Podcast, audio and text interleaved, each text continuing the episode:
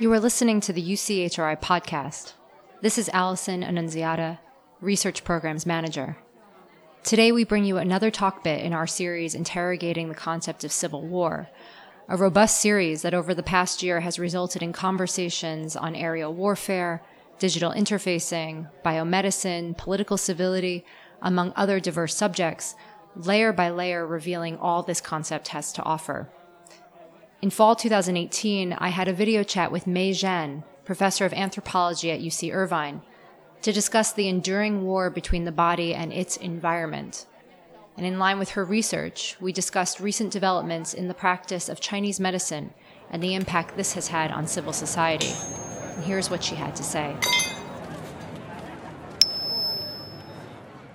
So, in relation to my own project that I'm working on right now, which is very broadly kind of China's knowledge economy, but a little bit more narrowly sort of healthcare and uh, medical entrepreneurship in China. And if I think about those through uh, the conceptual device of a civil war, then you know, first thing is the, the war between Chinese medicine and biomedicine when I wrote my first book, which was about the translocal uh, uh, circulation and refiguration of Chinese medicine in the San Francisco Bay Area and also in the uh, Shanghai uh, metropolitan region.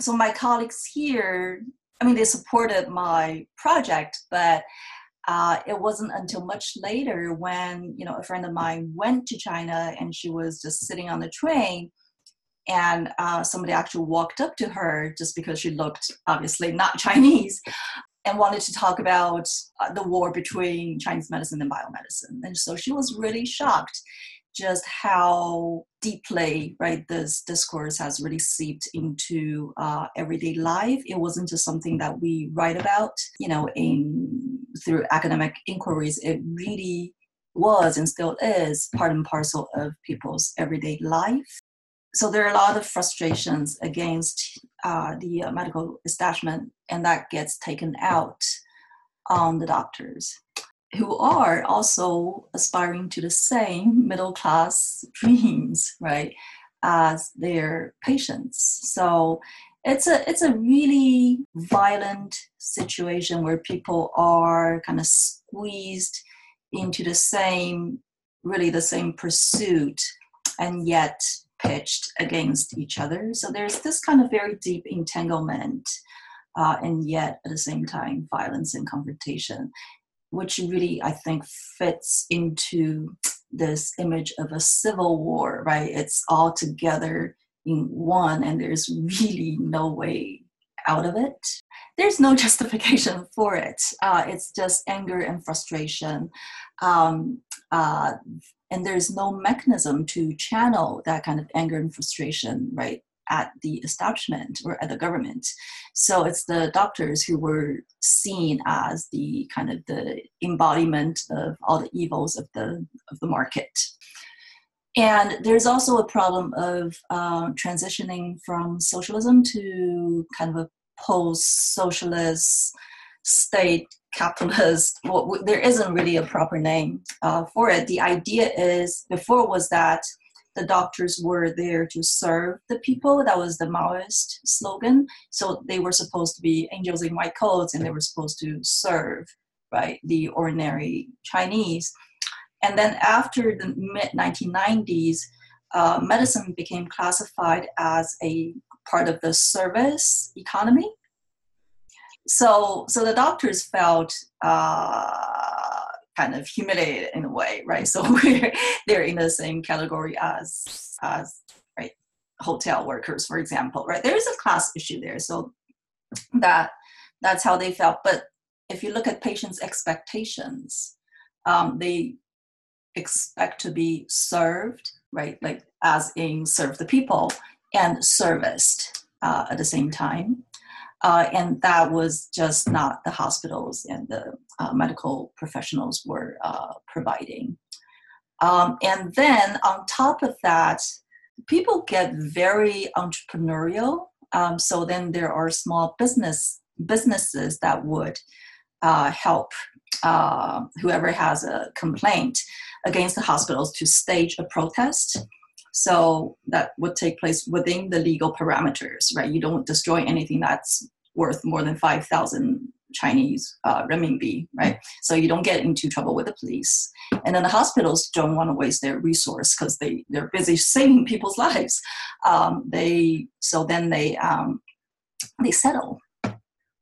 Also, that's a way for, for some of these people to actually make a profit out of medical disputes. What are the forms of medical practice vying for power today? So, well, let me begin with Chinese medicine. So, Chinese medicine, as we know it, uh, what I normally tell people these days, it's not really traditional or Chinese or medicine as we know it. Um, so, it wasn't traditional in the sense that um, it didn't really acquire any kind of distinct uh, professional identity until around the 20th uh, century. Um, so, and then wasn't really China, well, yeah, and that was because uh, of the influx, well, one influx of biomedicine. Uh, so the Rockefeller Foundation, for example, set up one of the first biomedical hospitals in, in uh, Beijing. And that's when the local practitioners started organizing among themselves to argue for a kind of emerge as a professional counterpart to the influx of bio, uh, biomedicine. And then it wasn't really Chinese in the sense that uh, when they set up these uh, small academies uh, and clinics, in the 19 early 20th century century it was by adopting the forms and standards of biomedicine. So they started compiling textbooks. Um, they started, you know, working on a body of theory, right? And you know, Chinese medicine, of course, had a lot of uh, uh, old textbooks, but they were not meant to be theory. So they were books that you studied to kind of familiarize yourself with older practitioners' thinkings, their approaches, um, you know, how to prescribe herbs, for example. So, but they were not meant to be read as theory. So, and then in the 1950s, um, that's when the after the Communist Party came in, they started organizing for the first time these large state-run colleges and hospitals.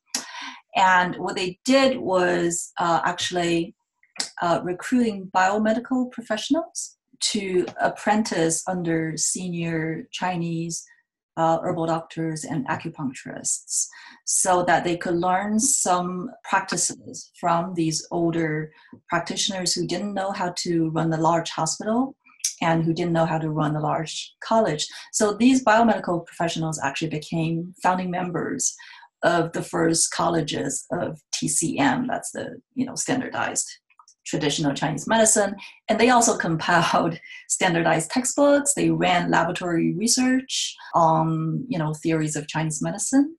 So that's you know it's not really traditional, right, or Chinese and medicine in the sense that um, it really wasn't institutionalized until the 1950s and to this day i think a lot of people when i look at the the uh, the entrepreneurs now a lot of them are recruiting people who weren't trained uh, in these standardized tcm colleges because they think you know they've really met a dead end uh, that kind of approach right by adopting biomedical forms and standards that just wasn't going anywhere and a lot of the so-called superstitious stuff got kind of taken out of it.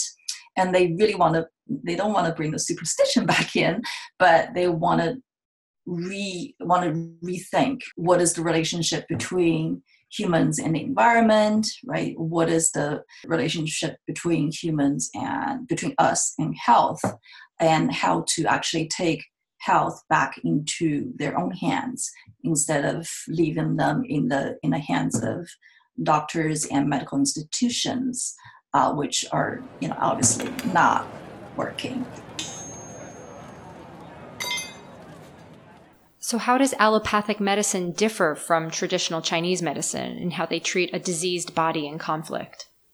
So, what we see today, kind of institutionalized, is really bio medicine, which is allopathic. It's a fundamental understanding of the human body, which is the body is an object, is a thing uh, that can be taken out of its context. And then the body can be divided, right, fragmented. So, um, right, we have skin, and underneath that, we have muscles, and underneath that, we have skeletons. So, the idea of sort of body as an object, which then can be subdivided into smaller objects. So, so then if you have problems in your liver, you treat the liver, right? If you have problems in your, I don't know, fingers, you you take care of that part. So it's that kind of divide and conquer kind of approach. Um, so this is actually, and the war metaphor is really important in uh, allopathic medicine. It's all about kill the germs, right? Conquer the disease. Um, and there are a lot of movies, especially about infectious diseases, right? It's always about, it's always a battle. It's always a battle, but it's not a civil war, right? It's always the battle, a battle against the aliens, right? However conceptualized. So that's kind of the allopathic or biomedical view of you know body illness and treatment one very important way in which um, you know people here and also in china discredit uh, traditional chinese, chinese medicine is to say that you guys don't treat diseases right? Because disease is real and objective and illness is supposed to be subjective and not so real. And you know chinese medicine gets accused of treating illnesses or symptoms right? So this all these really subjective superficial uh, phenomena. So I, I, one way that the, the practitioners of chinese medicine counter is to say that we actually know we you're right we don't treat disease we treat the human so really bringing the humans back into focus instead of detaching the disease, right? Taking the d- disease out of the human body and treating it as a separate object. The difference then is instead of adopting this kind of destructive approach to disease, right, to kill and to conquer, then the question is how to approach health constructively. So, one metaphor that I found really useful is to think about one is kind of a ball and socket view of the body, and the other one is really trying about trying to grow a rose garden, uh, which is right a long term project. But it's not this kind of idyllic idealistic romantic view of the body but rather actually you know for anybody who's ever tried to grow a rose garden, it's hard, right? You're, you know, dealing with disease, dealing with pests, all sorts of things. Um, so, but it's kind of a longer term idea of care in which the human is always part of a much larger environment, whether it's natural or social. And that's what a lot of these new medical entrepreneurs in China are pushing for now. Instead of you know going to large hospitals, um, so think about how to adjust your everyday life in relation to your surroundings, to your mood, to your job, to your environment, to pollution, and which unfortunately is a you know everyday issue in urban China. So it's kind of their slogan is to bring medicine back to life. So it's a you know a pun intended. So it's bring medicine within the fold, back within folds of everyday life. So it's holistic in that sense, um, but also kind of to bring it back to life. So reanimate it. So it's it's getting away from all that fragmentation and uh, objectification. People became attracted to that idea precisely because of what they went through, right? All the all the uh, violent encounters and sufferings that they experienced in their own lives. Do you think there is anything civil then in the war between the body and the environment? That's a great uh, question, and I think that's actually a really useful way to rethink the question between the humans and uh, Tian, which is a Chinese term for heavens or the cosmos. So during the Mao period, um, the really kind of popular idea is Ren Ding Sheng Tian, which means humans will conquer the world or humans will conquer the natural environment basically or humans will conquer nature. Um, so it, it is this very much again this idea of war of right uh, kind of a dialectical struggle right between humans and nature. And that includes uh, between you know humans and disease.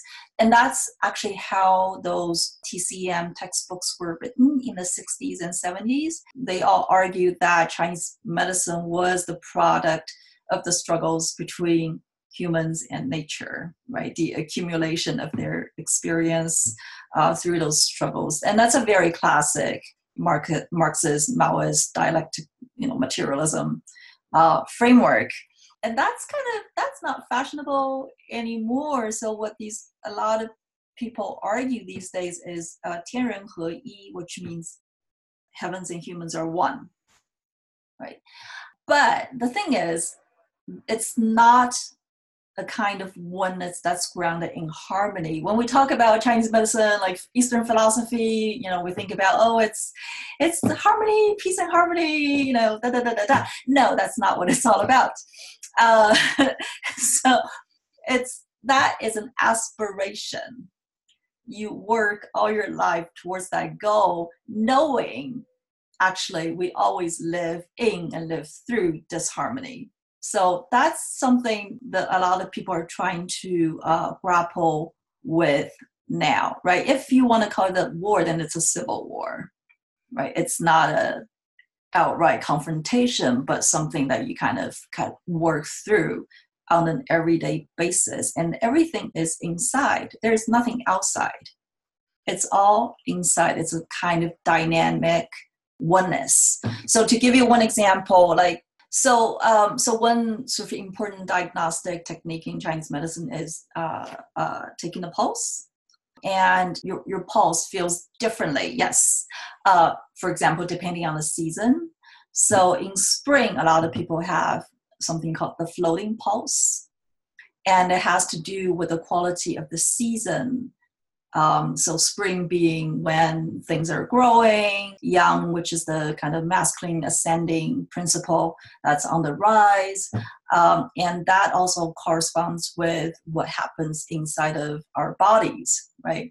It's not about harmony. It's the body is in constant disharmony and needs to be adjusted and balanced. So that's kind of the uh, idea right? And that's the the relationship between us and everything else. We are basically like human is a microcosm of the larger cosmos. It's just it's one. It's a disharmonious one but it's one.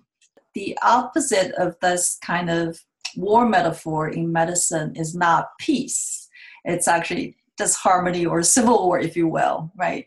That's something that you work through on an everyday basis. It's an aspiration that, you know, generates certain things, certain practices, but but it's not the direct opposite of war.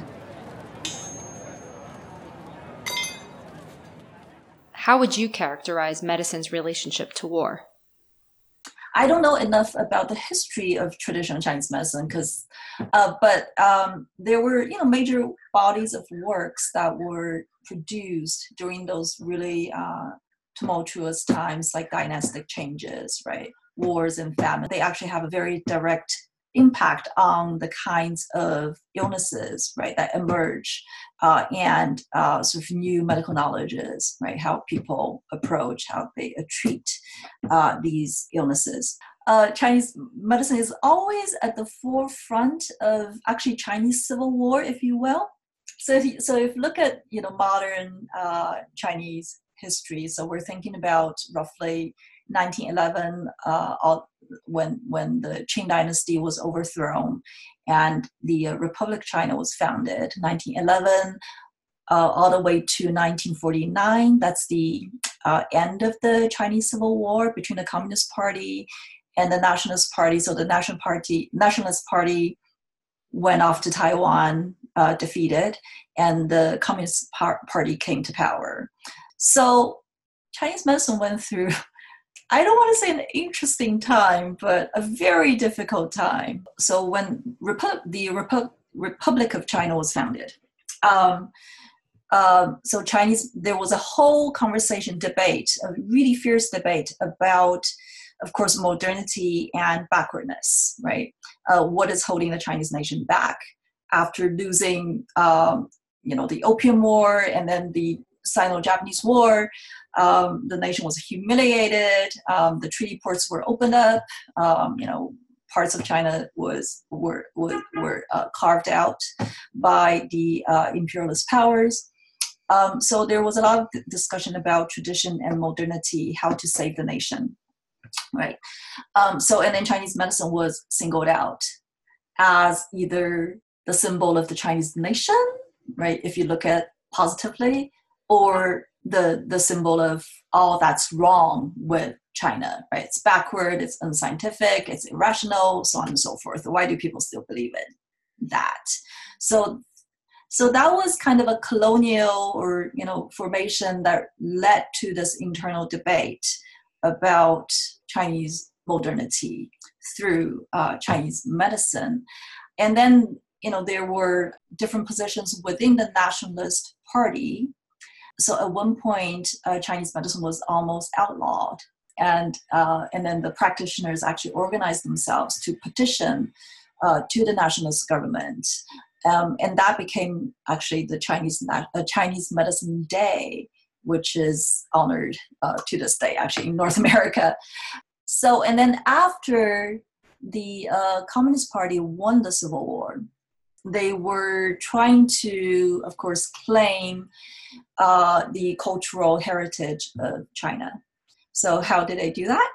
Well, uh, so Chairman Mao said Chinese medicine is the treasure house of, of our motherland. So that whole project of reinventing Chinese medicine uh, really had a great deal to do actually with the Civil War directly and as part of the Communist Party's effort to claim to be the legitimate uh, ruler, right, that inherits the, you know, whatever, 3,000, 5,000 years of, depending who you ask, of Chinese cultural uh, tradition.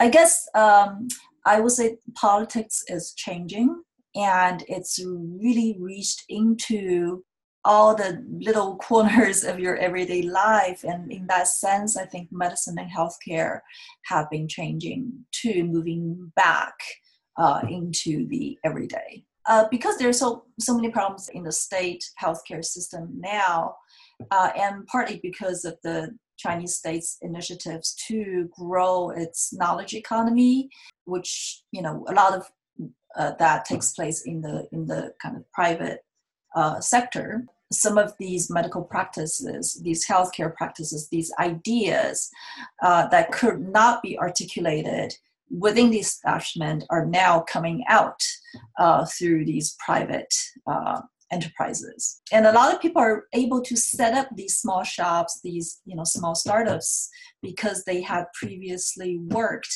in large corporations in banks in you know multinational firms they've accumulated the resource they've accumulated the networks and and, and experience to actually move into private healthcare uh, sector now there are a lot of different kinds of medical entrepreneurship in China now. So what I've been looking at is is what's kind of loosely grouped together as classical Chinese medicine. So people who are really unhappy uh, with not just biomedicine but also traditional Chinese medicine as it is done uh, in you know public institutions. Um, so it's it's it's it's really fun because um, there isn't any kind of standardized form. So some are these small reading groups, some are you know membership clubs. You can rent the space and make a medicinal meal for your friends. Um, yes, you can you know and then some have like um, a kung fu department. You can go and practice martial arts. Uh, some have a clinical component some don't. Some are online some are offline. So it's really diverse in that sense and very vibrant as life should be. Um, uh, but at the same time the the um, what they have in common is that they all position themselves outside of the uh, establishment, right? Even though the actual history is far more complex, but that's how they position themselves. So again, it's kind of like a civil war, right? We're not part of the establishment, but we kind of are, right, through all these very complex networks, and entanglements, but still trying to carve out something different they call themselves classical medicine, so they're not traditional Chinese medicine and they're not biomedicine. So they're yeah. it's pretty wild, yes. This podcast is brought to you by UCHRI in connection with our Horizons of the Humanities initiative, which is generously funded by the Mellon Foundation. For more interventions on the subject of civil war, visit Foundry UCHRI's platform for experimentation in the humanities at uchri.org/foundry.